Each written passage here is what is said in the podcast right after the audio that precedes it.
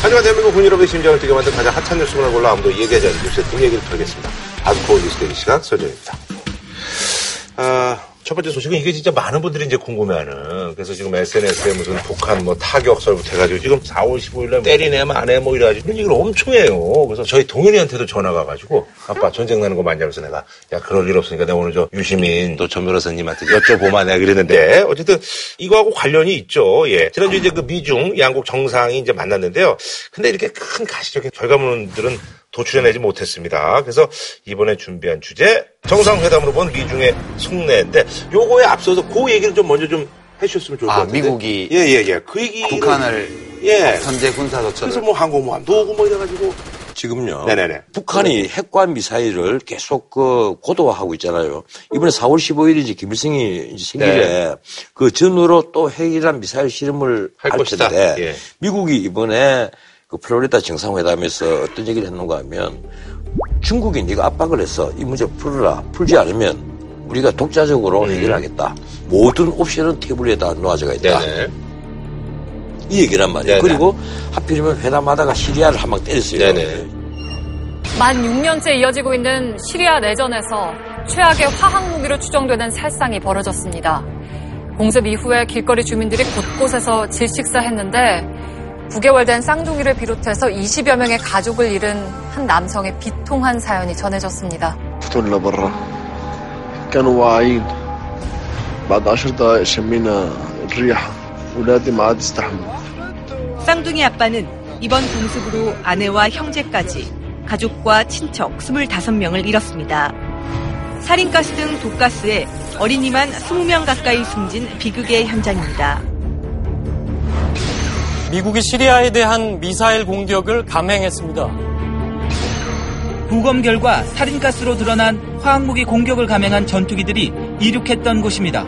It is in this vital national security interest of the United States to prevent and deter the spread and use of deadly chemical weapons. 시진핑 주석과 만찬 직후에 이루어졌다는 점에서 북한과 중국에 대한 메시지라 이런 해석도 나오고 있습니다. 예, 시를 때려서 아 우리는 말로 하지 않는다는 거예요. 행동으로 곧장 보여주겠다는 거예요. 그러면서 칼빈슨이 항공모함 방향을 틀어서 왔잖아요. 내가 근데 칼빈슨이 문제가 아니고 핵 잠수함들이 이미 다 선제 배치가 돼가 있는 사실 제가 알기로는 이건 여기까지 군사 기밀인가 모르겠는데 아닐 거예요. 예, 여덟 척 정도 배치가 돼서 기동을 하고 있습니다. 보도가 된 거는 뭐 예, 한 대. 예, 그리고 오키나와에는 괌에 있는 랩터기가 10대가 있습니다. 그 핵잠수함 8개 있고 그 다음에 지금 항공모함이 오고 있다라는 예. 자, 근데 우리 이제 언론에서 그렇게 얘기를 합니다. 자, 북한이 핵실험한 것만으로 또 미사일 발사 실험한 것만으로 북한을 선제 타격해버리는 것 명분이 없지 않느냐. 이 얘기를 많이 하잖아요. 그런데 이라크 전 때 미군 비행기가 초계 비행을 하는데 이라크 미사일이 딱 겨누습니다. 겨누니까 그 보통 한 발 맞아야 자위권으로 그걸 보복을 할 텐데 겨눈 것만으로 공격으로 간주하고 이라크를 포격을 해버렸어요. 그리고- 견전지는 아무도 모르죠. 아니 증거 다 나갔습니다. 아니, 그 미군 쪽에 주장하는 아니죠. 거죠. 비행기 참 기록이 다 됩니다. 아, 옛날에 베트남에서 또. 통킹만 해서 공격도 안 받으라고 공격받았다고 그 전쟁 통- 일으키고 통킹- 했잖아요. 통킹만 건은 맥나마라 장관 때 나중에 시위를 한 상이지만 이 부분은 전자 요새 전자 시스템이기 때문에 이건 거짓말을 못해요. 그래서 그걸 ICJ에 제출을 하니까 국제사법재판소에서 레이더로 이미 겨누고 상대방 미사일이 겨눈다면 그건 일종의 공격 행위로 간주해서 자위권을 행사할 수 있다. 그래서 미국, 미군의 편을 들었다. 아, 그래서 이제 예외적으로 이제 그게 있는데 예, 그게 유엔 현장 예. 50조의 자위권에 대한 판결이에요. 네네네 지금 북한이 가령 미사일 요, 요 앞에 4개 쏜 게 일본의 이지에 떨어졌잖아요. 경제 수역에. 네네. 이번에 가령 4월 15일 날 전후로 핵실험이나 미사일 실험을 할 때 이번에도 이지에 떨어진다라거나 경제 수역이 떨어진다라거나 혹은 더 위협적인 어떤 행동이 나오면 공격으로 간주해서 보복 행위를 할 수 있다는 거예요. 근데 이론적으로는 모든 게 다 가능한데요. 네네네 이제 미군이 북한의 뭐 영변 핵시설이나 미사일 발사기지나 무수단 이런 데를 공격을 하려고 마음 먹으면 항공모함 안 와도 해요. 얼마든지. 예? 그럼 지금 가지고 있는 태평양 함대의 무기나 네네네. 한국 국내에 우리가 가지고 있는 미국 무기로 공격할 수 있어요. 아니 그런데요 칼빈선 같은 이 대형 항공모함이 왜 오느냐 북한을 가려 선제 타기를 일부 했을 때 북한이 반격을 해온다라거나 그 전면전으로 비하를 했을 때를 대비해서 오는 거예요. 그러니까 이제 미군 입장에서는 그런데요. 저는 이 대목에서 미국의 국익과 한국의 국익이 일치하지 않을 수 있다는 생각을 해요. 그러니까 우리 외교라는 거는 국익을 추구하는 건데 우리가 한미 동맹을 맺고 있는 우방국이지만 미국의 이익이 늘 한국의 이익인 건 아니에요. 마찬가지로 한국의 이익이 늘 미국의 이익인 것도 아니에요. 친구들 사이에도 얼마든지 이해관계가 달라질 수 있죠. 경우에 따라서. 네. 근데 이제 미국이 북한을 선제 공격한다는 거는 한반도에 거의 전쟁에 준하는 사태를 일으킨다는 뜻이에요. 그럼 누가 죽어요? 죽으면 우리가 죽지. 아니죠 김정은이가 죽죠. 왜 우리가 왜 김정은이가 앉아서 맞아 죽어요? 그러니까 앉아서 죽이려고 저는- 하는 저는 거죠. 이런 거예요. 지금 앉아서 맞아 죽도록 하려고 하는 거죠. 시진핑하고 회담하는 도중에 시리아 폭격을 했는데 시리아의 정부군의 군사 기지를 폭격한 그 결과가 시리아 사태를 해결하는데 요만큼이라도 도움이 되냐? 그런 거 없어요. 아니죠. 그러니까 시리아가 문제는- 선제적으로 아니요. 그러니까 해서 알아요. 공격을 했잖아요. 압니다, 압니다. 예. 그 시리아 정부군이 반군 지역에 대해서 네네. 화학탄을 쐈기 네. 때문에 예. 그 응징 차원에서 했는데 그렇게 응징 차원에서 했다고 시리아 사태가 해결이 되냐면 안 돼요. 근데 아니 최소한 그 발사지역은 다 괴멸시켜 버렸잖아요 이번에. 거기서 토마호크로. 거기서 바로 전투기 또 떠가지고 또 반군 지역에 폭격 또 했잖아요. 발사지역은 전부 다 최소한 그 발사지역은 자, 전부 다, 다 괴멸시켰어요. 좋은데요. 그렇다고 예. 시리아 내전이 해결되지 않아요. 난민 문제도 해결 안 되고. 그러니까 트럼프는 시진핑하고 회담하는 동안 시리아 사태를 국내 정치에 이용한 거예요. 저는 그렇게 봐요. 미국 국민들의 시리아 폭격에 대한 지지율이 높고 트럼프의 지지율도 올라가요. 그러니까 지금 한반도의 전쟁 가능성과 관련해서 제일 큰 위험 요소는 한반도의 상황, 북한의 문제를 트럼프가 국내 정치용으로 이용해 먹는 거예요. 이제 그 점이 저는 제일 걱정이 되는 거고 북한에 대한 군사 공격을 한다는 거는 그 자체로 준전이 상황이고 전면전으로 번질 위험도 배제할 수 없기 때문에 그 우리 다 죽는 거예요. 미국 사람들은 멀리서 비행기 띄워가지고 폭풍 폭격하지만 죽는 건 우리가 다 죽어요. 그러니까 이거는 우리 정부하고 합의해야 돼요. 합의하지 않고 북한에 군사 조처를 한다는 거는 있을 수 없는 일이라고 아니죠. 생각하고요. 그 점에 대해서 그래서 아니다. 황교안 대행은 의사표명을 해야 되고요. 지금 주요 대선 주자들도 이 문제에 대한 의사표현을 해야 된다고 아니, 생각합니다. 그런데 북한이 물론 미군을 공격하지는 않을 거예요. 그런데 죽으려고. 예, 미군이 공격을 당한다면 미국의 자위권 차원에서 공격할 권리가 생깁니다. 나머지 문제, 예컨대 북한을 선제 타격하는 문제는 한국 정부가 반드시 그런 의논을 해야 되겠죠. 의논이 아니라 예. 합의를 해야죠. 예, 문제는 난 이렇게 생각해요. 북한 이제 김정은 정권은요, 저건 말로 해서 되는 게 아닙니다. 때릴 건 때려야죠. 전쟁은요, 배 나온 아저씨들이 앉아가지고 에헤. 그 나라의 젊은 애들을 죽이는 행위예요. 사실은. 에리, 예, 에리히 프롬의 건전한 사회에 어떤 내용이 있는가 하면요. 수많은 모든 평화조약, 말로서 하는 모든 대화, 이게 다 일괄적으로 평균을 딱 나와보니까 말로서 하는 평화는 2년밖에 못 간다.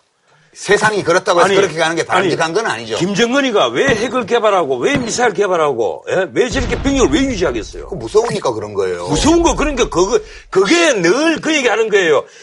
북한이 어, 방어적 차원에서 이렇게 엄청난 대군을 유지하고 핵을 개발한다. 천만의 얘기입니다. 아니, 근데- 적화 통일은요. 북한의 노동당 강령에 제일 앞에 나와 있는 아, 거예요. 걔네들이 입으로 뭐라고 떠들던 적화통일은 물 건너갔어요, 이미. 뭐 그걸 걱정을 하세요. 아니, 그 많은 분들이 이제 궁금해 하시는 네. 게 이번에 이제 4월 15일에 이런 그, 뭐 소위 말해서 이제 여러 가지 얘기들이 있는데 가능성이 이제 낮다라고. 낮아요. 아, 아니, 없다고는 말 못하겠지만. 음. 이제 모든 미래는 뭐 완전히 없다고는 뭐 지금요. 이번에 트럼프 시진핑 정상회담에서 오고 간 내용. 기자회견도 없었고 공동성명도. 없었잖아요. 합의문도 예, 없었고. 예. 그래서 처음에는 코리안 패싱 아니냐. 음흠. 코리안 패싱. 음. 언론에서 그런 얘기가 이 미국 언론에서 나왔어요. 그런데 회담 마치고 4시간 뒤에요. 트럼프가 황교안 권한대행에게 전화를 했잖아요. 그래서 충분히 음. 내가 그 중국의 한국 입장에서 설명을 했다. 한국 입장 설명했다면 사드 문제일 거예요. 네네네. 설명했다 이제 이렇게 얘기를 했는데 그동안에 스파이서 백악관 대변인 한 얘기를 보나 지금까지 트럼프가 한 wording으로 보나 한 얘기는 다 뻔합니다. 중국이 북한을 압박할 1차적 책임이 있는데 지금까지 중국은 늘 흉내만 냈다. 그래서 정확히 핵과 미사일에 대해 통제를 해라. 통제를 못한다면 우리가 독자적으로 행동하겠다는 거예요. 더 이상 방치를 하면 이건 대한민국이 위험한 게 아니라 미국이 위험해진다는 거예요. 변호사님, 그거는 트럼프 예? 입장이고, 우리 한국이 미국과 동맹 관계인 것처럼, 북한은 중국하고 동맹 관계예요. 그런데 그러면 중국이 북한 편을 넣은 건 너무 당연한 거죠. 아니 그런데 문제는요. 북한이 핵과 미사일을 개발하잖아요 지금. 핵과 미사일을 개발하고 미사일은 지금 ICBM 완성 단계까지 들어갔단 말이에요. 그럼 미국으로 봐서 미치는 거죠 이게. 그리고 SLBM까지 만들어 놨는데 언제 샌프란시스코 코앞에 가서 폭 날릴지 모르잖아요. 모르니까 미국은 한 방만 맞으면 위험하다. 전에 CIA 전 국장이 북한이 EMP 탄을 미국 상공에 떨어뜨린다면 미국의 모든 방공망, 공공전기망, 전력망, 통신망은 완전히 무너져 버릴 것이고 결국 미국민이 90%가 사망할 것이다. 그러니까 그런 그런 공포의? 시나리오를 퍼뜨려서. 공포의 시나리오가 키우고 아니죠. 국내 정치에 이용하는 거예요. 적어도 미국 전그 CIA 국장 정보 당국에서 한 얘기를 하면 미국 CIA는 옛날에 가서 아니, 아니, 아니, 저기 아니, 나서 암살도. 하고 다 했던 조직이에요 그게. 북한이 EMP 탄을 대한민국 상공에 한 방 터졌다면요. 우리나라 전력망부터 통신망, 교통망 완전히 파괴돼 버려요. 그러니까요 그런 일이 안 생기게 해야죠. 그안 생기게 하자면 아니, 이제- 야당은 북한이 김정은에게 대화하자 퍼, 퍼주고 뭐 다 해주자는 거 아니에요. 그래갖고 9년 동안 제재해갖고 뭐가 좋아졌어요? 아니 그럼 과거에 그러면 제재 안 하고 퍼줬으면 뭐 어떻게 됐습니까? 핵개발 뭘 퍼줬어요 퍼주기는. 얼마나 많이 퍼줬어요. 아니, 뭘 근데- 많이 퍼줬다고 그래요. 아니 정상회담 한다고 당장 현금만. 사고 천만 달러 주지. 아니 근데 좀 궁금한 게요. 그렇게 공포의 시나리오를 조장해서 국민들 협박하고 이런 식의 안보를 국내 정치에 이용하는 이우파의 전술은 이제 그만둬야 됩니다. 그거는 공포의. 시나리오가 아니고요. 네. 예, 근데 대화를 펴서 우리가 한 발 더 평화로 나아갈 수가 있다면 왜 대화를 안 해야 되겠어요? 당연히 대화를 해야 되겠죠. 그 대화 10년 하다가 근데 10년 그게 안 했잖아요. 말이에요. 아니 그럼 좀 궁금한 게 있는데 이번에 이제 트럼프가 어쨌든 오바마하고는 다르잖아요. 그러니까 이번에 좀 중국이 좀 이렇게 북한을 좀 이렇게 좀 압박을 가할까요? 그게 이제 좀 궁금한데요. 가- 나는 중국이 태도를 바꿀 수 있다고 어떻게 봐요. 중국 그냥 이번에 기존에 물- 하던 대로 그냥 그렇게 하면은- 아니 무역에서 중국을 일단 4월 말에 환율 조작국으로 포함 안 시키겠다. 거기에 대한 합의를 했단 말이에요. 그러면 뭔가 주고받은 얘기는 있었을 것이고 시진핑도 대북 문제에 있어서 기자회견에 서 직접 브리핑을 못할 어떤 내용이 있을 거예요. 다만 거기서 일체 합의 없이 결렬이 돼서 헤어지지는 않았을 것이다. 그러니까 정상회담이라는 게 원래 미리 사전에 의제를 다 조율하고 합의문 초안을 만들어 놓고 하는 거예요. 그러니까 지금 아무것도 안 나온 거는 사전에 그거 없었다는 뜻이고요. 그러니까 없었고 의견 접근만 이루어지고 몇 가지 쟁점이 남아 있었는데 정상들이 만나서 풀 수도 있어요. 그러면 이제 그 부분 채워갖고 합의문이 나오겠죠. 공동성명이 나오거나. 근데 그것도 안 됐어요. 그러나 이제 어떤 대화는 오갔겠죠. 대화는. 대화는 오갔을 거고 이번 정상회담 과정에서 북핵 문제를 포함해서 여러 가지 문제에 대한 그런 완벽한 합의가 안 됐으면 다음에 또 그러면 실무적인 협의를 해보자 이런 물밑 대화들이 오갔을 수는 있어요. 그러나 우리가 지금 생각해야 되는 거는 제재와 대결로 갈 거냐 아니면 대화와 협력으로 갈 거냐에 대해서는 국민들도 의견이 반씩 갈라져 있고 여러 가지 토론회를 소지가 있어요. 근데 지금 문제는 우리가 이 남북 관계라든가 북한 핵, 북한 미사일 문제에 대한 합리적인 해결을 가로막는 거는 감정에 휘둘리는 거예요. 미우니까 때려버려야 돼. 그리고 우리 힘으로 못 때리면 저기 바다건너 센놈 데리고 와서 때려버려야 돼. 이런 식으로 생각하기 때문에 인류의 역사가 전쟁으로 점철된 거예요. 저는 어떤 경우에도 한반도의 전쟁 위기를 조장하는 군사 행동이 있어서는 안 된다는 원칙을 갖고 임해야 된다고 보고요. 예. 그리고 우리 헌법상 북한 지역은 우리 대한민국 영토예요. 그리고 불법 단체가 점거하고 있어요. 우리 법률상으로는. 미국이 한국 정부와의 합의 없이, 협의 아니에요. 합의 없이 헌법상 우리 영토에 군사적 공격을 하는 사태는 절대 있어서는 안 된다. 그 점은 저는 뭐 입장을 대변하고 싶어요. 예, 네. 그런데 김정은 이 친구는 어디로 튈지는 몰라요. 지금까지 김정은이 해온 행동들, 잔인한 어떤 지형이라든가 그동안에 극심을 하고 미사일 쏘고 올해만 들어와서 미사일 벌써 세번 쏘았습니다. 이런 무대부어지긴 이런 행동들을 볼 때 이 친구를 그냥 대화의 상대로 여긴다 하는 것은 나는 좀 아니라고 봐요. 저는 김정은이 자기 할아버지나 자기 아버지나 다름없다고 봐요. 김일성 생각해 보세요. 전쟁이 일으켰죠. 3년간 전쟁에서 500만 명이 죽고 다치게 했어요. 한반도가. 국제전의 전쟁터가 되도록 만들었어요. 그리고 수없이 도발을 했고 그 1.2 사태 이렇게 하고 특수부대 보내서 박정희 대통령 죽이려고 그랬어요. 그 도발만 한 게 아니고 그 내부에서 연안파 그다음에 중국에서 독립운동 했던 사람 다 숙청하고 남로당 다 숙청하고 사람들 수없이 죽였습니다.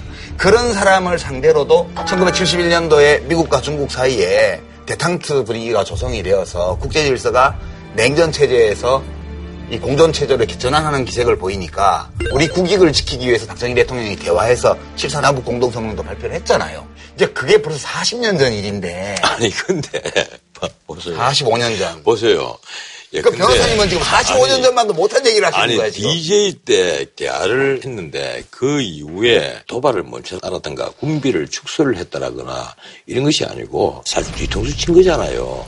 그 가령 김대중 그러니까 그런 사- 문법이 아니, 아니, 이 문제를 너무 단순화시키는 아니, 거예요. 물론 그 북한을 옹호하는 입장에서는 옹호하는 게 아니에요. 예, 뭐라고 얘기합니까?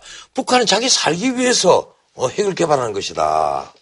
그 변호사님은 제가 이렇게 얘기를 말이에요. 하면 북한을 옹호한다고 말씀을 하시는데요. 북한을 옹호하지 않아요. 아, 결과적으로 옹호하는 셈이 된단 저는 말이에요. 평화를 옹호해요. 북한을 옹호하는 게 아니고.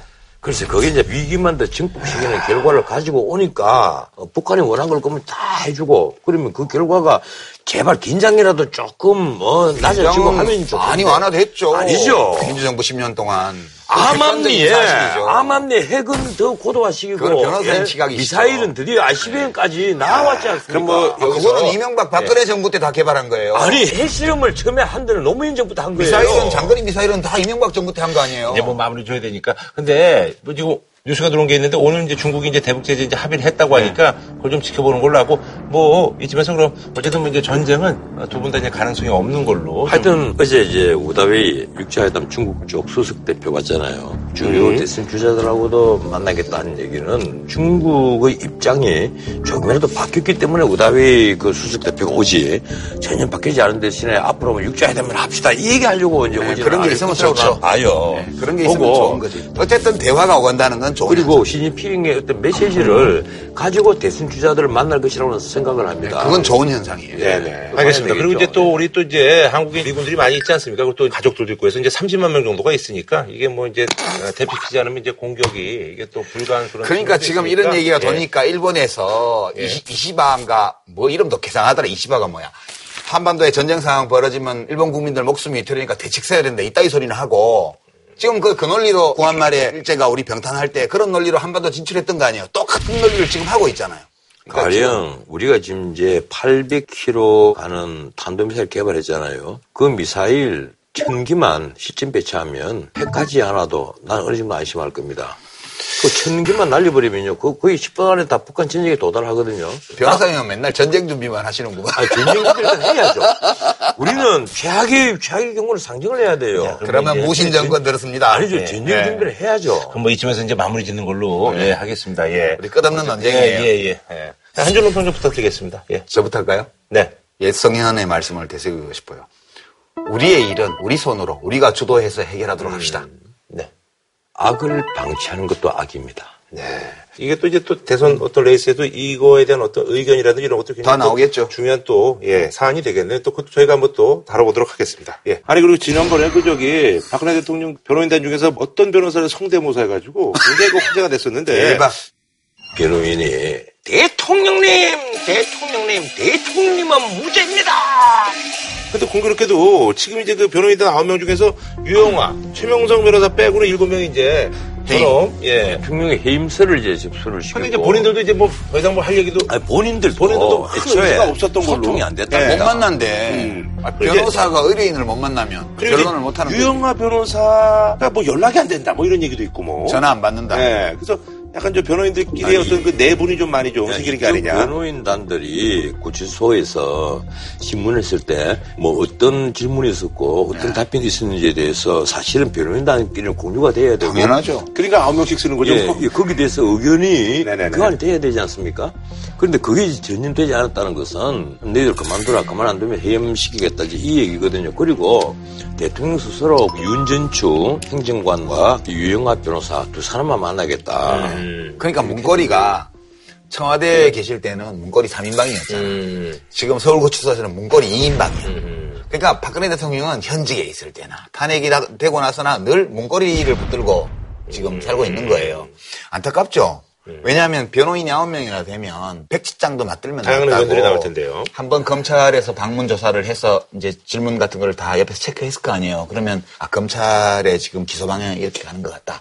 증거는 대충 이런 게 있는 것 같다. 그러면 이제 회의를 해가지고 그 증거를 탄핵하고 그 법리를 무너뜨릴 수 있는 판례라든가 증거라든가 이런 걸 역할 분담해서 착 찾아가지고 그렇게 소송을 해야 되잖아요. 예, 처음에 일부 언론에서는 경륜이 큰 그런 변호사들 못 구한 것 아니냐, 응하지 않은 것 네, 그런 아니냐, 예. 이런 얘기를 예. 많이 하는데 그게 아니에요. 도와주려고 한 분들이 꽤 있었답니다. 있었는데. 예, 검찰에서 최고위직까지 지낸 신분들 중에도 아, 내가 돕겠다 이렇게 했는데도 이분들이 끼어들 여지가 없었던 거예요. 음. 박근혜 전 대통령 이 지금 이제 옥중에서 이제 조사를 받고 있는데 일단은 이제 그 법원에서 구속 기간 연장을 지금 예 했죠? 예, 했죠. 예, 그래서 열흘 정도 이제 더 예, 구속 기간이 연장이 되고 아마 예. 17일까지 그런 기소하겠다. 예. 원래 19일까지가 구속 이 기간인데 17일 대통령 선거 캠페인이 공식적으로 시작되니까 그 전에 기소를 할 것이다. 음, 좀 유의미한 얘기들이 좀 나오고 예? 서울 지금 특수부에서 들어간 것이 뇌물죄 부분이에요. 지금까지는 박근혜 전 대통령 혐의가 워낙 광범위하니까 세부적으로 다 챙긴다고 아마 사 회에 걸쳐서 조사를 한 것으로 보입니다. 그래서 잔가지를 다 쳐내고 예, 근데 이 뇌물죄 부분이 참 묘하게 좀 돌아가고 있어요. 박영수 특검은 네. 이걸 하나의 거대한 정경유착이다. 음. 이 논리를 그 최순실 게이트 이런 쪽에다 집중한 것이 아니라 국가적인 어떤 부패, 고리, 정경유착에다 포커스를 맞췄단 말이에요. 그런데 변호인단은 지금 무슨 소리를 하느냐. 이 사안만 놓고 보자. 예, 근데 박 전 대통령과 이재용 부회장이 뭐라고 합의를 한 다음에 이렇게 해서 뇌물 오고 갔다. 요 부분. 여기에 대해서는 아무런 증거가 없이 두 사람만 아는데 어, 두 사람만 아는데, 두 사람 다 지금 다 부인하는데, 무슨 근거로 이렇게 썼느냐. 이렇게 이제 치고 나왔단 말이에요. 아니 근데 말씀 자료나 예. 안종범 수석의 수첩이나 네. 이런 것들이 있잖아요. 근데 그거를 가지고 들이미니까 박근혜 대통령이 지금 들리는 소문으로는 뭐, 그렇죠, 아니 뭐. 수첩에 그게 있는 거는 맞지만 그건 내가 그렇게 말한 게 아니고 안종범이 지가 잘못 알아듣고 그렇게 썼거나 아니면 딴 데서 얘기 듣고 거기 적어놓은 거지 난 몰라. 지금 이렇게 하고 있단 말이에요. 근데 이제 그걸 법원이 그 증거 능력이나 이런 것들을 어디까지 인정할지 이제 그런 그 것들이 일종의 전문 증거라고 하는 것인데, 전문 증거의 증거 능력을 어디까지 볼 것이냐. 그렇죠. 그게 그 쟁점이죠. 음. 그거 한번 지켜보도록 하고요. 그리고 사실 이제 그 우병우 전 민정수석이 결정이 내일 정도 결정이 되나요?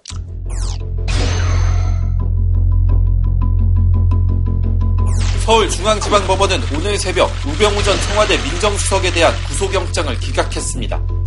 영장이 자꾸 기각되는 건 본인이 청렴해서입니까? 검찰이 의지가 없어서입니까? 신경 청와대 민정수석으로서 권한을 남용하고 직무 유기를 했다고 판단하기엔 검찰이 청구한 영장 내용이 부족했다는 겁니다. 이와 함께 우전 수석이 장악했던 검찰 조직 등 사정기관에 대한 수사가 부족했다는 지적도 나옵니다. 검찰은 영장이 기각된 사유와 지금까지의 수사 상황을 점검해 구속영장 재청구 여부를 판단하겠다고 밝혔습니다.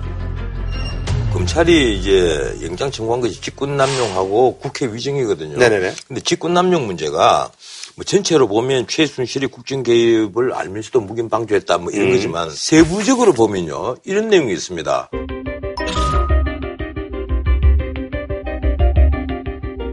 K스포츠 클럽이라는 그 최순실이가 관리했던 사업이 있답니다. 이 사업과 관련해서 작년 5월 달에 민정수석실에서 특별 감찰반이 편성이 돼가고 대한체육회를 감찰을 하려 했던 모양이에요. 이게 이제 직권 남용 이래 되는 거예요.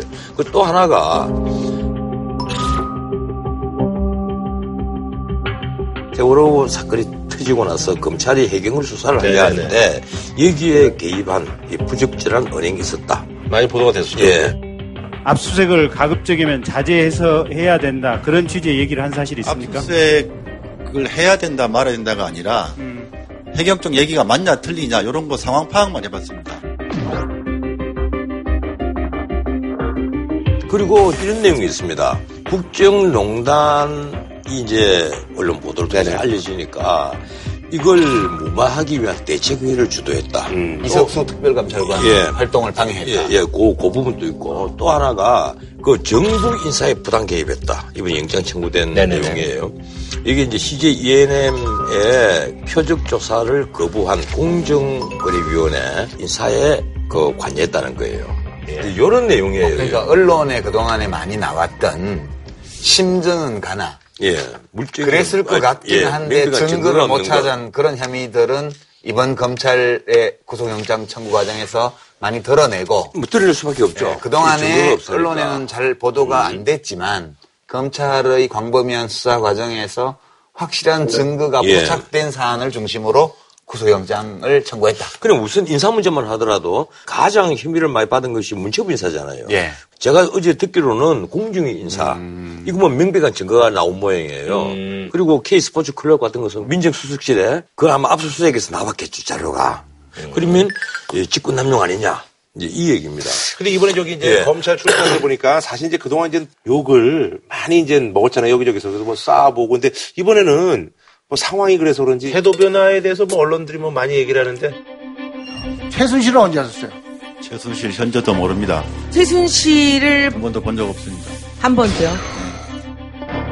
가족회사 자금 유용한 것에 대해서는 인정하십니까? 구속되시면 마지막 인터뷰일 수도 있는데 한마디만 해주십시오.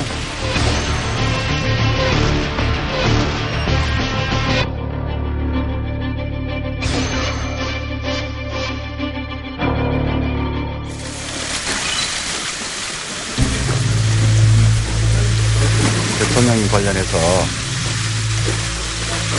사고로 아프고 참담한 그런 심정이 들어가 있습니다. 그 나온 신경 한마디만 해주시죠. 충실히 조사받고 설명드렸습니다. 자, 고생 많으십니다.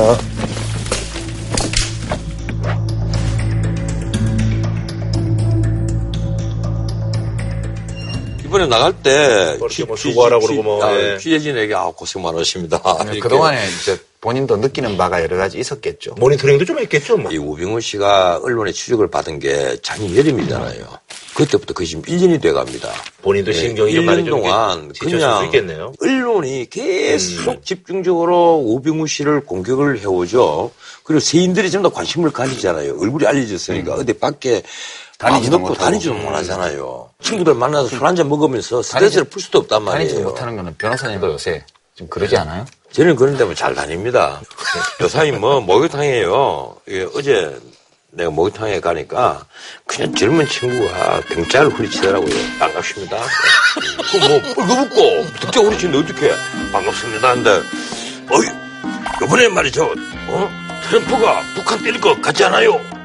근데 거기에 대해서 내가 답변을 안 하면 난 나쁜 놈이 되는 거예요. 금방진 놈이 되는 거예요. 그래서 거기서 때릴 것 같아요. 그러셨어요? 아, 그래, 이제 물속까지 앉아갖고, 한참 생각하듯이, 고민을 하듯이 이러다가, 글쎄요, 뭐, 트럼프가 마음먹기 달렸지만, 글쎄, 명분이 있어야 되지 않을까요?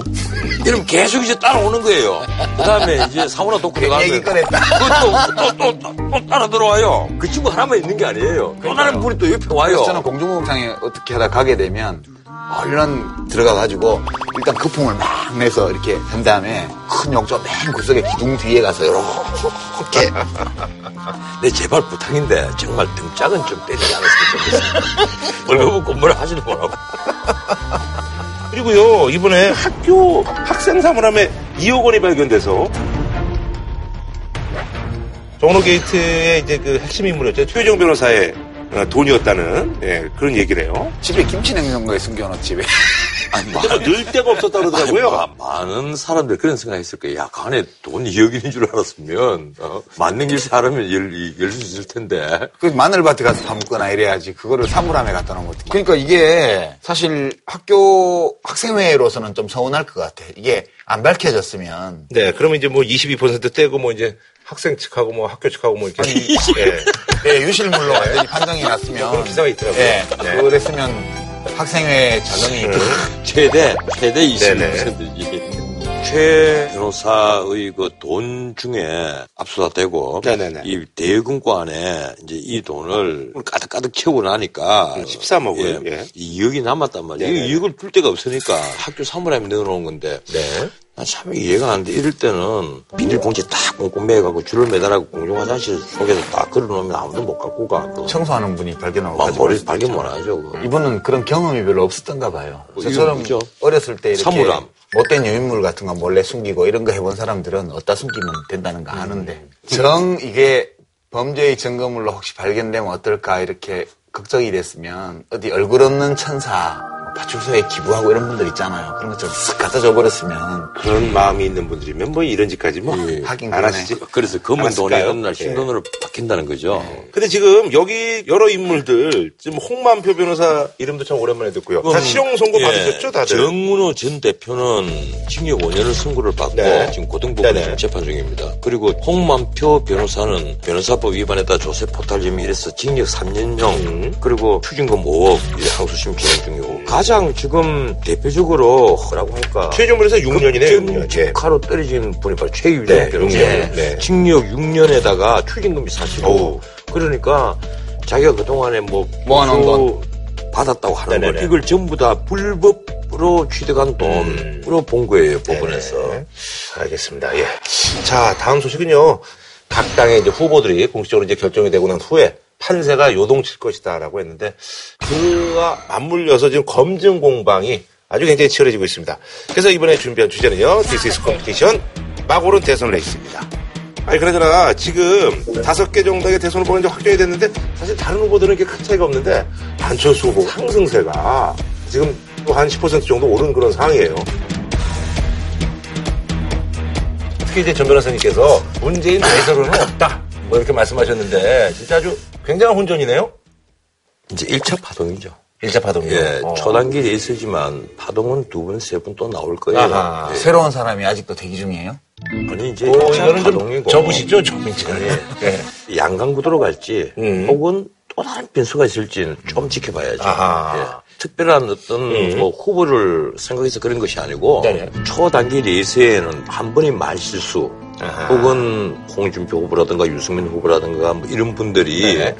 또 어떤 워딩을 하고 어떤 형식의 그 선거운동을 할지도 모르고 음. 그 앞으로 한 1주 내지 2주 정도 또 지켜보면 아. 또 후보 단일화 변수가 나올지도 모르고 일주일 있으면 후보 등록이에요. 예, 글쎄, 후보 이제 등록이 되고도 후보 단일화 바람은 여전히 불 테니까. 그런데 단일화 된다고 해서 무슨 유리한 것도 아니에요. 네네네. 그게 또 역풍이 될 가능성도 음, 있거든요. 그렇죠. 저는 좀 다르게 보는데요. 네네. 음, 후보가 몇 명이 끝까지 가든 상관없이 음. 양강 구도로 양강이다. 굳어졌다고 봐요. 어. 지금 지난 주말 네네. 이제 오늘까지 나온 여론조사들을 보면 일부는 안철수 후보가 약간 뭐 그럼요. 우세한 것도 있던데요. 예, 예, 퍼센트 차이가 얼마나 있든 간에 네네. 문재인, 안철수, 양강 구도로 일단 굳어졌고요. 음. 현 시점에서는 누가 더 당선 가능성이 높다고 말하기가 아. 매우 어려운 상황으로 왔다. 그 정도로 이제 얘기죠. 지금요. 그 부분은 그 일정 부분 시인을 합니다. 시인을 하는데. 시인이 아니고 인정. 예. 뭐 잘못하신 것도 없는데 시인을 왜 하세요? 아, 그래도 그 내가 왜 그런가 하면 네네. 사실 부인하고 싶어 싶은 마음이 잠복을 하고 있으니까 그래요? 음. 그러니까 이제 일정 부분 시인하겠다 이런 표현이 나왔는데 그 말 꼬투리 잡지 마세요 판서 화끈하게, 무엇입니까, 화끈하게. 인정하시죠? 예. 아 인정합니다 선생님. 아, 아, 아. 예, 아. 지금 리얼 밑에 4월 5일 네. 그리고 한국갤럽이 네네. 수사한 거. 그 뒤에 이제 MBC 환경 아레나 리서치 음. 리서치 또 한겨레가 리서치 플러스 음. 그리고 조선일보가 또 칸타 퍼블릭 그리고 KBS 것도 있고요. 예, 예, 연합 네네네. 이제 했는데 거기 보면 문재인 후보가 오자구도에서 열세로 바뀐 여론조사가 나오기 시작했어요. 몇 군데 있었죠. 예. 연합이 이제 안철수 36.8, 문재인 32.7, 예, 예. 홍준표 6.5.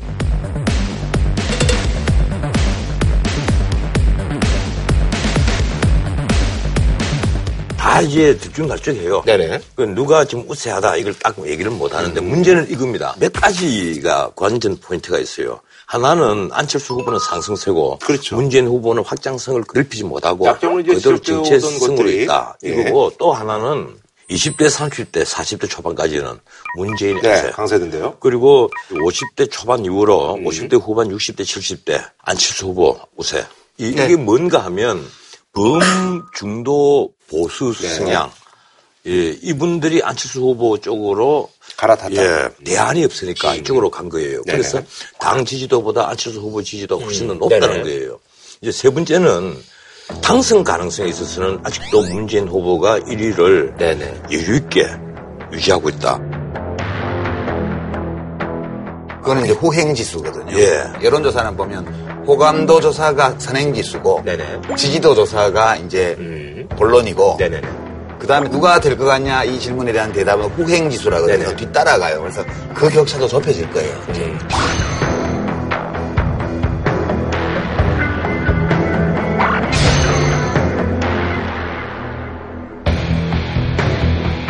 그러니까 이게 지금 이제 선거는 네. 팽팽해졌는데 양상이 재밌어요. 네. 문재인 후보는 10% 중반 지지율에서 계속 야금야금 올려서 지금 40%뭐 이쪽 저쪽까지 네네. 지금 왔습니다. 전쟁 양상으로 치면 문재인 후보 쪽은 진지전이에요. 진지전. 자기 참호를 가지고 있고 빵카도 만들어 놓고 그러고 계속 야금야금. 야금야금 넓혀온 거예요. 안철수 후보는 일종의 기동전 또는 유격전이에요. 그 진지 밖에 있는 모든 세력들을 다 모아서 지금 지지율을 만든 거거든요. 네네. 그래서 오케이. 한쪽은 진지를 구축하고 야금야금 넓혀왔고 앞으로도 그렇게 가리라고 봐요. 그러니까 뭐 기무사 출신 예벽 장교들이 또 뭐 지지선을 네. 이렇게 하듯이 정책도 뭐 구도심 개발 공약이라든가 음. 뭐 이런 식으로 해서 정확하게 목표를 설정한 자잘한 정책 공약. 그 다음에 자기네의 어떤 인적인 인재풀이 더 크다는 걸 과시하는 조처. 이런 것들을 통해서 진지를 넓혀나가는 전략을 쓸 거고요. 30일 동안 안철수 후보 쪽에서는 굉장히 전략적인 메시지들을 계속 내면서 바람으로 이걸 예, 계속 일으키고 뭉치고 이 양상으로 가서 지금 선거전이 네. 예, 상당히 재미나게 됐어요. 이제 생각은 좀 달라요. 네네. 어, 문재인 후보는 스스로 확장성을 제한하고 있다. 아, 스스로요? 이런 일련의 조치들이 그렇게는 안 보이시는군요. 예. 지금까지 선거 전략에 있어서 나 그 참모들이 전부 다 실수를 했다. 이 적폐청산이란 말은 그런 워딩은 처음에 한문하고 말해야 되는 워딩이에요. 선거라는 것은 플러스 정치를 해야 되거든요. 네네. 외인을 넓혀가야 되는데 넌 나쁜 놈, 너도 나쁜 놈, 너도 나쁜 나 이건 다 청산할 거야. 그리고 우리는 이 청산을 위해서 진군할 거야. 이렇게 하니까 이 청산의 범위 안에 든 사람은 완전히 상대방의 낙선을 위해서 모든 힘을 다 모을 수 있는 그런 이제 환경이 되는 거예요. 거기다가 그러니까 근데 그, 그 점에 대해서만 예. 제가 잠깐 아니, 말씀을 예. 드리면 이제 변호사님이 어떤 규범적 평가를 하시는 건 좋다고 봐요 저는. 근데 지금 우리 미디어에서 정치 평론을 하는 분들이 개인적인 호불호, 개인적인 취향에 따른 평가를 너무 많이 해요. 아, 그 인정합니다. 그런 비평을 하기보다는 그러니까 이건 잘하고 있다 못하고 있다보다 저 사람이 왜 저렇게 할까? 이거를 얘기해주는 쪽이 저는 좀 낫다고 봐요. 저는 제 판단은 문재인 후보는 문재인 후보대로 잘하고 있고요. 안철수 후보도 음. 안철수 후보대로 잘하고 있어요. 각자 전략이 다를 뿐이죠. 아니, 아니, 제가 지금. 드리는 말씀은, 이 잘한다, 못한다, 이게 옳다, 나쁘다, 이런 것이 아니라, 선거 전략으로는 좋은 전략이 못 된다는 거예요.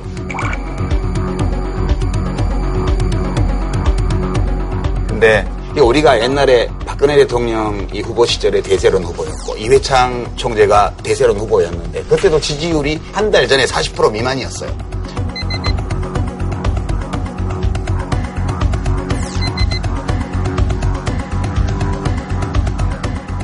후보가 다섯 명 나와 있는 선거에서 어떤 후보가 과반수 지지율을 획득하는 것은 거의 불가능한 일이에요. 그러니까 저는 지금 안철수 후보도 문재인 후보도 자기가 올릴 수 있는 지지율의 거의 최대치까지 와 있다 지금. 아니, 아니, 전 그렇게 생각하지 않습니다. 안철수 후보는 뭔가 하면 지금 범 중도는 물론이고 나는 나의 정체성을 잘 몰라. 이 나라가 발전하고 나도 내 소득도 늘어나고 우리 사회 범죄가 줄고 나 이랬으면 좋겠어 하는 일반적인 생각을 가진 시민들 거기다가 이른바 온건 보수청 이런 분들이 사실 대안을 못 찾은 거예요. 그렇죠? 움직이고 있다는 얘기군요. 못 찾은데 예. 안철수 후보는 내가 대안이라는 것을 아주 의식적으로 보여줍니다. 근데 사드 배치 문제, 아, 이거 한미 양국에 이미 다 합의한 사항을 일방적으로 바꿀 수는 없지 않느냐. 한미 국방장관이 서로 공동 발표를 했습니다. 이것은 이제는 국가 간의 합의이고 다음 정부는 국가 간의 합의는 존중해야만 한다. 그게 외교의 기본이라고 봤기 때문에 그리고 일자리 창출에 있어서 이 문재인 후보는 공공 부문의 일자리도 81만 개 늘리고 그리고 이 중소 벤처 기업부 앞으로 이거 만들겠다. 정부가 어떤 역할을 하겠다 이러는데 안철수 후보는 기업이 일자리를 만드는 것이지 정부가 만드는 것이 아니다. 국가가 과감히 지원하겠습니다. 사람에 대한 투자는 비용이 아니라 혁신과 공정 경제의 기본 인프라입니다. 경제 살리고 일자리 만드는 주체는 정부가 아닙니다. 일자리를 만들고 경제 살리는 주체는 기업과 민간이라는 철학을 가지고 있습니다. 이미 그렇죠. 차별성을 둔단 말이에요. 경제 부분에 있어서도 일정 부분은 이미 보수주의를 흡수하고 그렇죠. 있는 거예요. 그래서 외연이 더 넓어질 가능성이 있습니다. 그러니까 이런 시각이 있고요. 네, 이제 네. 저는 이제 이 선거전을 되게 흥미롭게 보는데 처음 보는 현상이 되게 많아요. 어떤 정치인이 등장해서 대중의 지지를 받으면 되게 보면 고정 지지층이 어느 정도 생기고 네네. 거기 외연을 붙이면서 자기의 노선을 가지고 네. 쭉 나간 게 지금까지 일반적으로 우리가 보던 리더인데 안철수 후보는 5년 전 안철수 현상을 보세요. 5년 전 안철수 현상은 안철수 좋아였어요. 나 안철수 좋아. 이래서 안풍이 불었는데 네네. 지금은 나 문재인 싫어. 이 안풍이에요.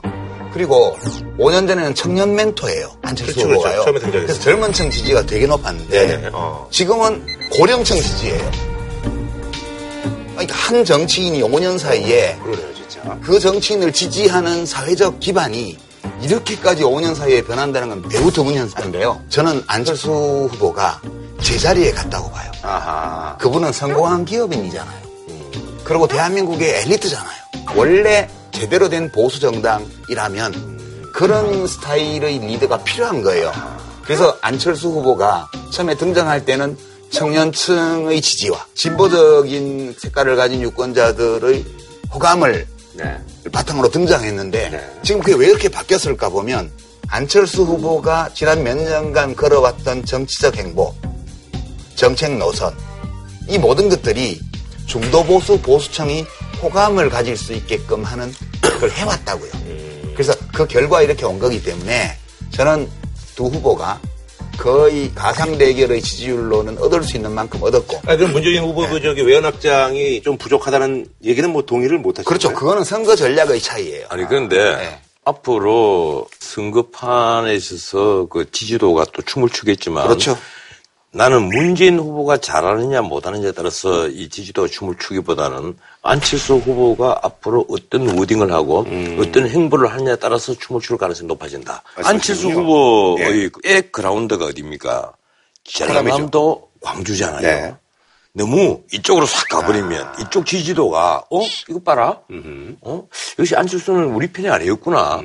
그러면 문재인으로 가자. 예. 뿌리가 흔들리는 거예요. 그런데 이 뿌리를 생각을 해서 안철수 후보가 또 워딩을 하고 행보를 벌이면 아 역시 안철수는 좌파야 안철수는 우리 쪽이 아니야 이제 이런 얘기가 나오는 거예요 그래서 이 안철수 후보가 자기를 정말 잘하셔야 되네요. 쉽게 말하면 엄청난 딜레마에 빠져 있는 거다 사실은 그러니까요. 변호사님이 네. 너무너무 중요한 점을 지금 지적을 해주셨는데요. 지금 여론조사표를 보면 지금 현재 지지 의사를 안 밝히는 사람도 많을 뿐만 아니라 누구를 지지한다고 얘기해놓고도 뭐 하는 거 봐서 바꿀 수 있어 비율이 예전 선거보다 훨씬 높아요. 문재인 후보 진영에 비해서 안철수 후보 진영이 연합군이기 때문에 결속력이 좀 약해요.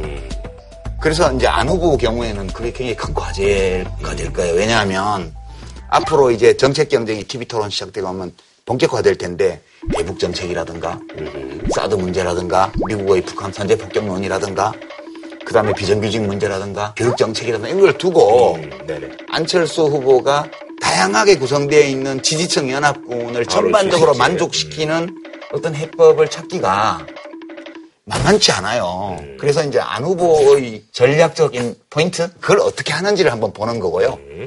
문 후보 쪽은 이미 오랫동안 축적해온 진지를 기초로 해서 어떻게 이탈을 막고 좀씩이라도 더 이렇게 진지를 넓혀 나가냐. 그 경쟁을 보는 게 상당히 그런데 네네. 예 제가 이제 마지막으로 두 후보 캠프에 하나의 팁을 드리자면 지난번에 박근혜 문재인 이 혈투에 있어서는 네. 사실 진보 보수의 대결이 아니었어요. 세대간요?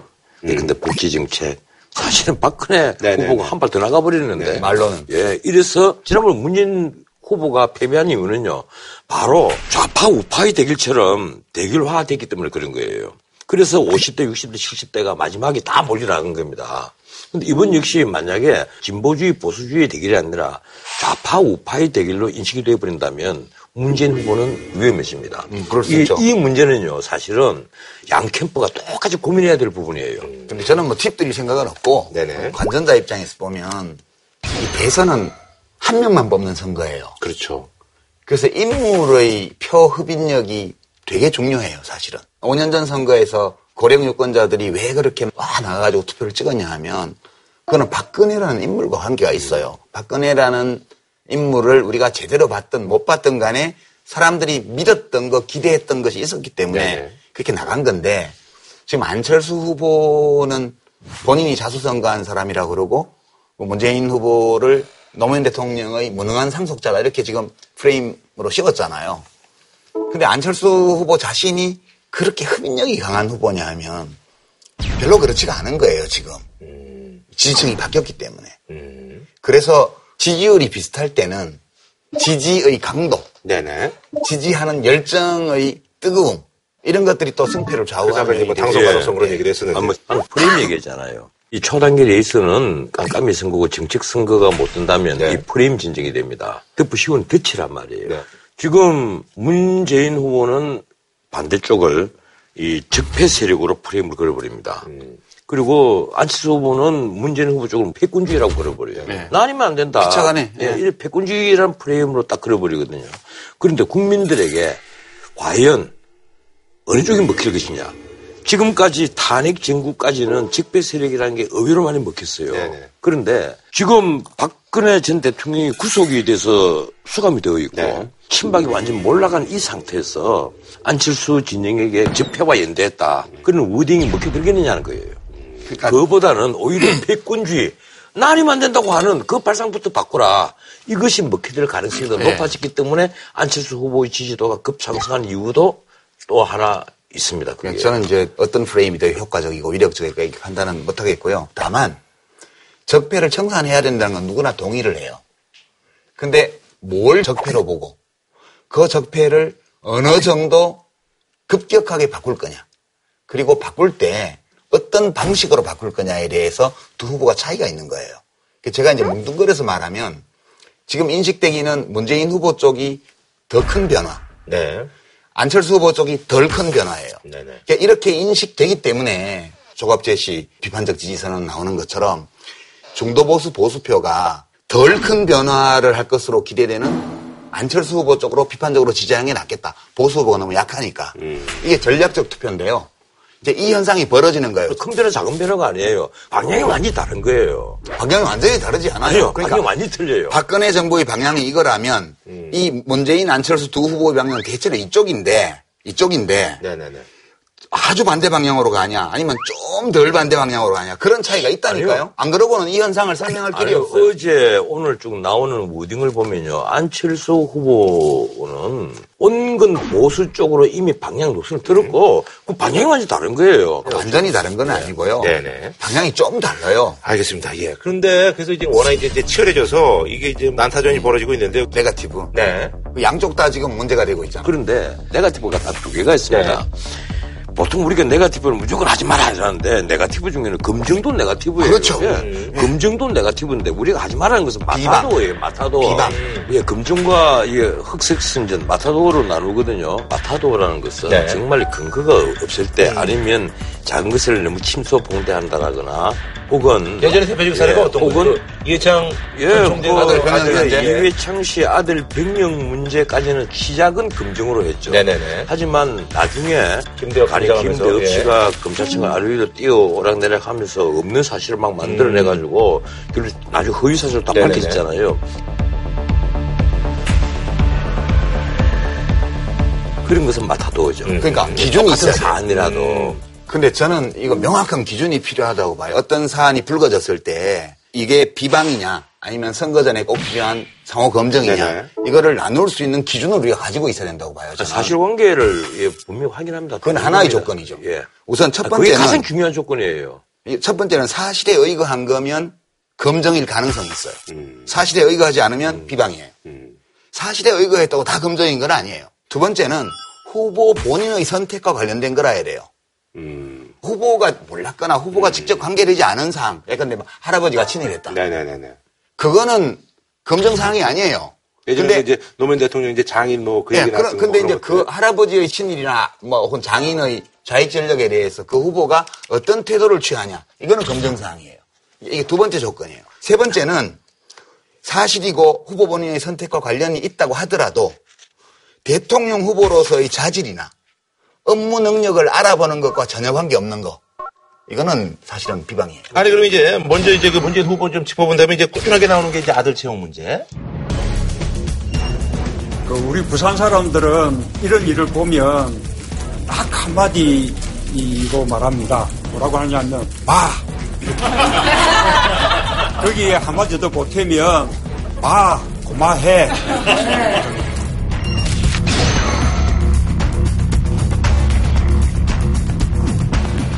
지금 나온 자료들만 보면요. 문재인 후보가 이 네네. 아들이 취업 문제에 직접 관여를 했는지 안 했는지는 사실 모르는 문제예요, 우리는. 하지만 이게 본인이 직접 몰랐다 하더라도 그냥 이걸 어, 막 그만해라. 이게 다 헤맨다 된 거다. 이렇게 넘어갈 문제가 아닌 것이 실제로 합리적인 의심이 있을 정도의 문제들이 있단 말이에요. 예.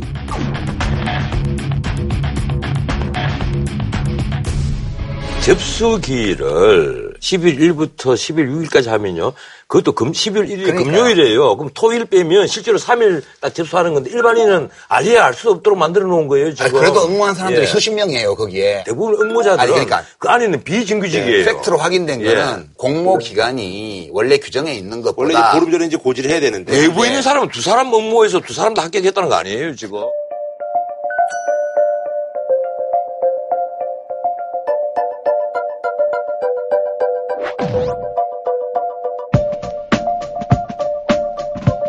그리고 12월 1일부터 6일까지 접수기간이요? 예, 이 접수기간이 그렇게 돼가 있었는데 사실은 학교에서 이 졸업예정 증명서라든지 네네. 그리고 지금 원서에 보면 12월 4일날 접수한 걸로 돼가 있잖아요. 그런데 10일자를 사자로 고친 흔적으로 충분히 보이거든요. 주장이 있죠. 예, 저도 그 인증 사진을 봤지만은 왜 하필 사자를 이렇게 넓게 썼을까? 그건 충분히 앞으로 피적 그 감정을 한다라든지 이런 걸 하고 여기에 대해서는 어떤 충분한 해명이 있어야 돼요.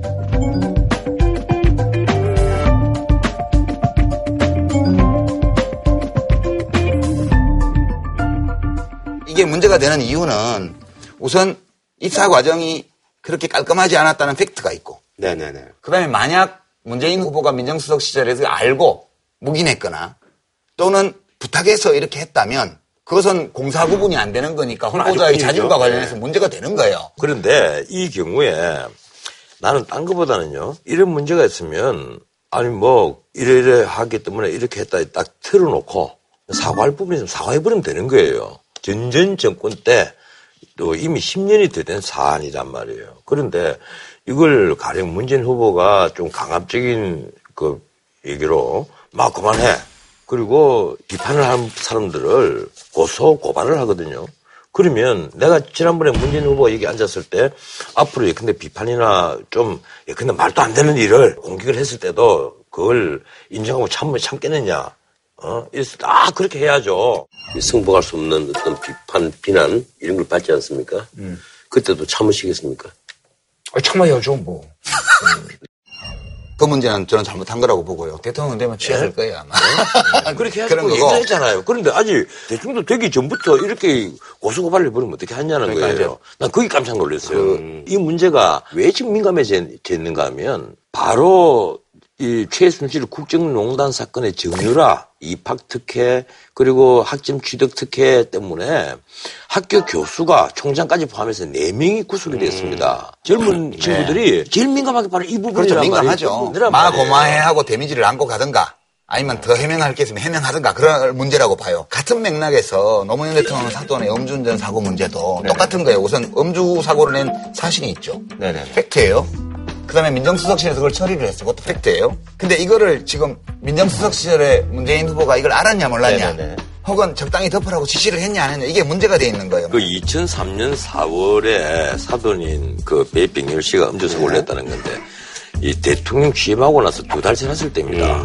배병열 씨가 내가 누구를 아느냐 이렇게 쉽게 말하면 철없는 예, 소리를 한 거예요. 철없는 게 아니라 양식이 없는 행동을 예. 한 거죠. 어쨌든 그리고 나서 이것이 정권 중에 약식 기소를 해서 벌금 200만 원으로 처리를 했죠. 처벌을 받았습니다. 그러니까 이런 거예요. 알고 그렇게 서량을 묵인했다든가. 이러면 이것도 역시 아, 큰 문제가 되죠. 공직 수행에서 그 기본 자세에 문제가 있다는 지적을 받기에 네네네. 충분한 거예요. 그 점에 관해서는 이 문제도 앞으로도 공방이 계속될 거라고 저는 봐요. 솔직히 말하면 나는 이게 문재인 후보 편들기 위해서 이런 말을 하는 거 아니에요. 이 정권의 힘이 가장 셌을 때예요. 나는 이 문제는요, 나 가령 문재인 후보가 알았으면 이걸 또 뭐 중도한 문제를 비교할 수는 있겠지만 사실 아들의 아까, 그 아까 아들 문제는 이건 예. 굉장히 예, 중요한 하여튼 문제라고. 이두 뭐. 개예요, 두 개. 지금 예. 네가티브의 되고 문제는, 있는데. 지금 네가티브가 뭐 앞으로 계속 나오겠죠. 나오겠죠. 더 나오겠지만, 더 나오겠지만 일단 두 개. 현재까지는 이거 예. 두 개인데요. 이제 유권자들이 아 이런 문제가 있다. 뭐 본인이 후보 본인이 어디까지 해명하나 보자 이렇게 보고하면 돼요. 네네. 안철수 씨는 더 많아요, 근데. 그래서 요즘 뭐 검색어에 안철수 조폭도 이제- 나오고 안철수 신천지도 나오고 예, 막 안, 그러더라고요. 예, 안철수 후보에서 가장 큰 문제는 네네. 이제 본인이 서울대 그 융합대학원장 갈 때. 이 부인인 김미경 씨가 음. 서울 의대 교수, 정교수를 똑같이 발령받았단 말이에요. 네, 종신 교수로. 예, 그래서 일종의 끼워 넣기 아니냐. 원 플러스 원이라고 그 자체도. 이미 그런 얘기가 나왔어요. 음. 예, 그때 이제 온천 총장 시절인데 서울대학교에서 교수 채용을 그렇게 함부로 할 리가 없는데 교수 그 회의에서 그때마다 계속 논란이 돼가지고 결국 과반수를 넘어서 이제 통과는 됐습니다만 그 과정에서 이제 시끄러웠죠.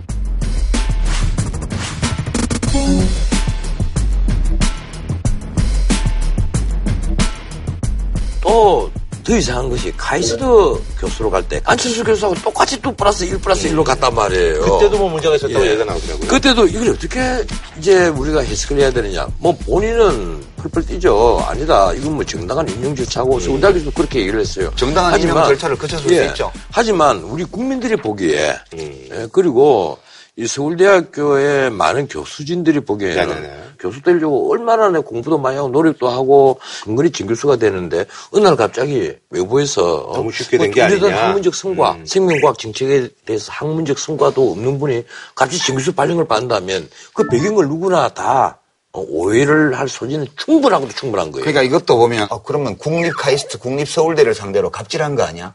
이렇게 보이는 거거든요. 음, 야 저렇게 자기가 인기 있고 명망 높다고 해가지고 자기 아내를 패키지로 정교수로 갖다 넣을 정도면 음. 갑질이 체질화된 거 아니야? 이렇게 공격받을 소지가 있죠 이게. 이 문제는 대학이 거절해야죠. 서울대학이. 그러면 안 오면 어떻게 융합대학원? 예, 우리가 희한하게 예상 외의 일들을 자꾸 그 보게 되면요.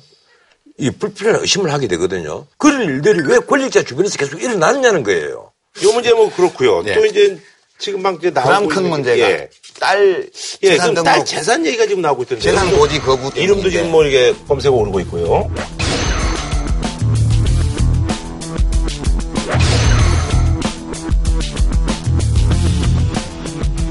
2013년도에는 공직 후보자 재산 등록할 때 등록을 했어요. 네네. 근데 그 다음 해부터 이제 고지 거부를 한 거거든요. 아니, 근데 그거는 법이 허용을 하고 있잖아요. 이 별도의 그, 예, 경제주체로서 활동을 하고 있다면. 독립생계. 예, 이 별도의 경제주체란 말이에요. 뭐 난, 그, 자식이 없지만 내 아들이, 어, 지가 독립적으로, 어, 돈 벌고, 그거 갖고 뭐 사업도 하고, 내가 그것까지 고지할 리 뭐가 있느냐. 그런 사례들 우리가 종종 봤죠. 뭐 나의 그 국회의원이라든지 직계 뭐 장관에서. 정비석으로서 독립적으로 예. 본인이 이- 그걸 원하지 않는 거예요. 이 따님이 독립생계를 하고 있다면 이건 간단히 검증할 수 있어요. 지금 유학 중이잖아요. 거기서 이제 조교로 급여를 예. 받고 있다는 얘기인데 독립했다는 얘기가 스탠포드가 그 동네가 집값이 장난이 아니에요. 대학 조교 박사과정 있는 학생의 조교 봉급으로 그 집세, 생활비, 그 다음에 공부하는 데 들어가는 비용을 다 썼다면 문제 없어요. 근데 만약 안철수 후보 쪽에서 계속해서 유학 자금을 일부라도 송금하고 있었다면 독립 생계가 아니에요. 솔직히 뭐 안철수 후보 재산이 지금 천억대도 훨씬 넘고 예, 그렇잖아요. 그리고 이번에 주가가 또 더 많이 올라갔기 때문에 지금은 이제 한 2천억 넘었을 거예요. 2천억 가량. 이러니까 아니 말 딸 재산이 뭐 한 몇십억 된다고 합시다. 그것도 보태나 말 한 가지란 말이에요. 예. 그렇죠. 그건 무슨 문제가 있어요? 딸에게 만약에 정리한 부분이 있다면 그그 집을 정리한 사줬다든가? 한, 예, 한대 대한 세금을 제대로 내지 않았다거나 음, 외환관리 규정을 예, 지켰냐? 예, 외환관리 규정이라든가 이런 다른 부수적인 문제가 나와서 이걸 신고하지 않은 것 아니냐. 라는 합리적 의심이 예, 있는 거죠. 이제. 이런 합리적인 그렇죠. 의심이 되는데 안 하는. 거 봤을 때는 예. 그래서 이 문제는 의심할 수도 있다는 아, 그래서 얘기죠. 이 예. 부분은 사실은 그 따님이 밝혀야 됩니다. 미국에서도 가령 뭐 돈 많아서 무조건 집 사는 게 아니에요. 외국 사람이 와서. 예, 거기는 자금 출처를 다 밝혀야 됩니다.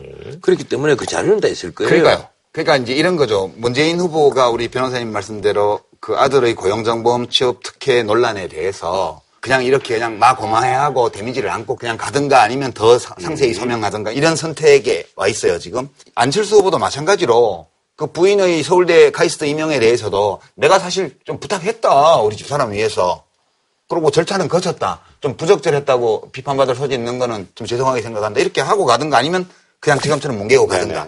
딸 재산 문제도 그냥 이런 지금 변호사님이 말씀하신 이 한간의 의심을 받으면서 그냥 데미지를 안고 가든가 아니면 따님하고 상의해가지고 고지하든가 해야 돼요.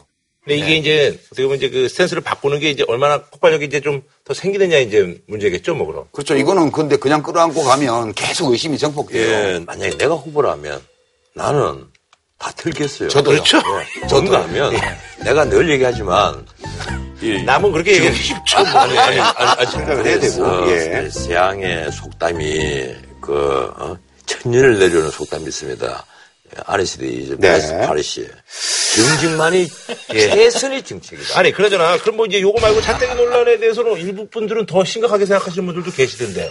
JTBC는 경선 전후 학생들의 대화 내용이 담긴 카카오톡 단체방 화면을 입수했습니다.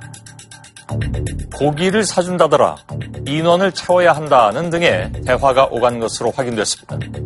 경선이 끝난 뒤 지난 10일 불법 동원 의혹이 불거진 뒤에는 식사 대접받은 사람들 몇 배로 벌금을 문다면서 걱정하는 대화가 오갔습니다. 안철수 후보 본인과 직접 관계되지 않은 이 지금 문제가 된 것들을 다 나열해 볼게요. 이른바 차떼기, 네네. 경선 불법 동원, 네. 그다음에 지하철에서 만난 청년 이 사진 각본 짜서 연출했다는 네네네네. 논란, 그다음에 어떻게 사진을 찍다 보니까 네네네네. 옛날에 조폭했던 사람이 있었던 건, 진천지 신도 네네. 집단 입당 문제, 그다음에 뭐, 뭐, 목포신앙에서 무슨 세월호 배경으로 사진 찍은 문제 이런 것들이 있어요. 특히 그 조폭 사진 같은 것은요. 우리도 어디 외부 강연 가면 내가 사진을 적어도 몇십 명하고 사진을 찍어주고 나옵니다. 다 사진 찍자고 하는데 그거 어떻게 거절해요? 그렇죠. 예? 어디 강연 가면 심지어 뭐 전체 강연자들하고 돌아가면서 사진 다 찍어야만 예, 나올 수 있거든요. 그러니까 안철수 후보의 잘못이 아니에요. 그럼요. 저는 이게 다 안철수 후보의 잘못인 그런 건한 것은- 개도 없다고 봐요. 것은 검증의 대상이 아니에요. 저는 이게 검증의 범위에 들어간다고 봐요. 이게 왜 들어가냐 하면 저는 이게 검증의 범위에 들어간다고 봐요. 이게 왜 들어가냐 하면 대통령이 뽑히면 혼자 대통령인 게 아니에요. 소속 정당도 있고, 그렇죠? 그다음에 자기의 선거 조직의 중책을 맡은 사람들도 있고, 그럼 그 사람들하고 함께 정부를 운영하게 돼 있어요. 그러니까 어떤 후보에게 그 사람이 딛고 서 있는 정치 조직의 수준, 그 사람들의 도덕성도 중요해요. 네네. 근데 여러 그 불건전한 조직들이 워낙 총선 앞두고 급하게 당을 만들고 또 대선을 뛰고 하다 보니까 많이 섞여 들어오잖아요. 무슨 대세론 후보만 흑탕물이 들어오는 게 아니고 여기도 다 들어오는 거예요. 기능 단체다 하면서 다 들어오죠. 근데 국민의당이 이게 조직의 면에서 급하게 하다 보니까 이렇게 섞여 들어오는 문제가 있고 이게 사고를 일으키는 거예요, 지금. 앞으로 이런 사건이 안 생기도록 단속을 잘해야 될 것 같아요. 그럼 저기 자유한국당 얘기를 좀 해야 될 것 같은데 이제 홍준표 지금 이제 사퇴하셨으니까 예, 어제, 어제 밤에 3분 전에 사퇴했나? 네네. 예, 11시 57분. 요 지역에서 이제 예, 뭐 삼- 꼼수 논란 아주 많이 3분 많더라고요. 전에 사퇴를 했는데 경남 도의회 측은 홍준표 후보가 어젯밤 11시 57분 사임 통지서를 전자문서로 보내왔다고 밝혔습니다. 1분 뒤인 11시 58분에는 인편으로도 사임 통지서를 전달받았습니다. 하지만 경남도 선관위에는 사퇴 통지가 당일 이루어지지 않으면서 도지사 보궐선거는 결국 무산됐습니다.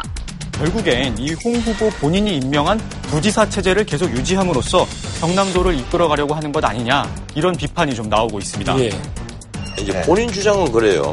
만약에 보궐선거 있게 되면 또 거기 출마하려고 그렇죠. 어, 시장 네. 공수들 중에 사표 쓴 분들도 있을 거고. 그분의 얘기죠. 예, 그 연쇄적으로 재보궐선거가 있어야 될 텐데 그렇게 되면 도만한 몇백억, 한- 본인은 300억이라고 얘기합니다. 도만한 300억 쓰는 거 아니냐. 음, 자기가 원인 제공해놓고는 무슨. 예? 그래서 막 그러지 말고 차라리 1년이니까 그냥 부지사가 어? 이 도지사 대행해서 1년 해도 된다. 이 얘기예요. 그런데 본인도 그만큼 사실은 손해를 본 거예요. 우선 그것이 꼼수다 해서 손해를 받고 네. 두 번째 무엇보다도 그동안에 승부운동을 못 한 거예요. 나는 이게 나, 이게 나 더 이상해요. 아, 자기 선거 캠페인 하는데 가고. 자기는 말을 못해.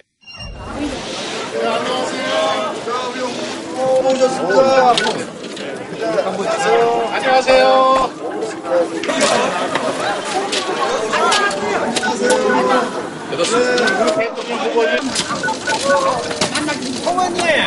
아, 빨리 오셨습니까? 네, 감사합니다. 우리 권혁철 선대위원장님 모두 자리에 착석해 주시기 바랍니다. 네. 초단기 레이스에 한 시간 한 시간이 급한데 열흘 시 예, 무려 열흘이나 아무리 승부운동 못하고 말 한마디 못하고 어, 있었다. 그래서 이제 순수하게 이분의 그 의도를 받아들일 수 있다라는 얘기인 거죠, 그러니까. 그래서 본인이 사실은 이 안철수 대세론으로 양강구도로 가- 가는데 결정적으로 기여를 했지. 예, 기여를 한 거예요. 사실은 이제 보수 후보 보수 후보. 단단을 위해서 뭐 노력을 하고 새로운 정책을 쏟아내고 보수 후보로서 신망을 받는 모습으로 보였다면 뭐 10%를 좀 넘어갔을 수도 있을 것이고 그렇게 되면 안철수 후보 이런 대망론이 나오지는 않았겠죠. 야, 이- 뭐 이- 나온다 하더라도 지금처럼 확실한 양강이다 이런 평가는 안 나오겠죠. 그러니까 이제 사람이 자기 의도와는 다른 결과를 낼 때가 많아요. 옛날에 이인재 후보도 독자 출마했다가 김대중 대통령 당선시켜줬잖아요. 그런 것처럼 본인이 되려고 나오는데 남한테 좋은 일 시키는 경우 많아요. 그러니까 뭐 그렇게 이타적으로 행동하는 분한테 너무 야박하게 우리 하지 말자고. 하여튼 그런데 이제 이분이 오늘 그 이음식을 하면서 뭐 언론에서는 두 분 울었다, 세 분 울었다 이런 얘기를 하는데 그렇게 눈물을 비친 연설을 하고 밖에 나왔잖아요. 그는 누군가가 항의하는 목소리가 나왔단 말이에요. 나오니까 거기서 곧장 맞대응을 해버렸어요. 도지사 퇴임식에서는 우리나라가 대란에 빠져 있다고 말했습니다. 그러면서 다음 대통령은 강력한 리더십이 필요하다고 주장했습니다. 일부 시민단체 의원들은 홍준표 후보가 도민의 참정권을 빼앗았다며 홍 후보 차량에 소금을 뿌리기도 했습니다. 홍준표 나온다! 뿌려라! 네, 싹싹 뿌려! 가는 맞대응을 하면 안 되죠. 후보가. 후보는 어린데. 예, 누가 욕해도 그냥 묵묵히 들어야지. 그 욕을 하면 아 죄송 죄송합니다 그렇게도 보시는군요 하고 그게 넘어갔어야죠. 방금 이 눈물을 보이는 연설 후에 그 모습이 과연 그 눈물을 어떻게 비치게 할지 한번 홍준표 후보 스스로 생각을 해봤으면 합니다. 자, 한 줄로 평좀 부탁드리겠습니다. 한 줄로 평나 좀 길어요. 네, 하십시오. 예, 1948년 이 미국 대선에서 듀이하고 해리 트루만이 붙는데 모든 신문에서 토마스 듀이의 네네. 압승이다 이렇게 했습니다. 그런데 결과는 트루먼의 압승이었습니다. 그래서 이 트루먼이 참 재밌는 얘기를 했습니다. 모세가 여론조사를 했다면 유대인들을 가난으로 이끌 수 있었을까요? 예, 그래서 프랑스 정치학자 알렌 가리구 교수가 한 말이 여론조사란 어김없이 틀리는 것. 알겠습니다. 우리 대중분들이 요동치지 말라는 그런 말씀이신 것 같아요. 여론조사에 그리 연연하지 네네네. 말고 우리가 지난 총선 때 당했잖아. 네. 그, 작가님. 주요 후보들 사이에 네거티브 공방과 관련해서 한 말씀만 드리면. 네네. 흠 없는 후보는 없어요. 그, 선거는 맞춤복을 하는 게 아니고, 네. 기성복을 고르는 거예요. 네네. 그래서 완전 내 마음에 드는 후보 찾기보다 그래도 좀 나은 후보가 누군지를 열심히 찾아봅시다. 알겠습니다. 오늘은 뭐 여기까지 하고요. 예, 저희는 다음 주에 찾아뵙도록 하겠습니다. 한우 특등심 한 가지만 싸게 파는 명인 등심. 치킨의 별이 다섯 개, 티바 두 마리 치킨. 치킨과 버거를 한 번에 ICG 치킨 앤 버거. 독일 건강식품 1위 도펠헤르츠. 공무원 강의는 에듀피디. 팔딱팔딱 화로 초밥 전문점 오아스시. 진한 국물 설렁탕 도가니탕 전문점 푸주옥에서 백화점 상품권을 드립니다. JTBC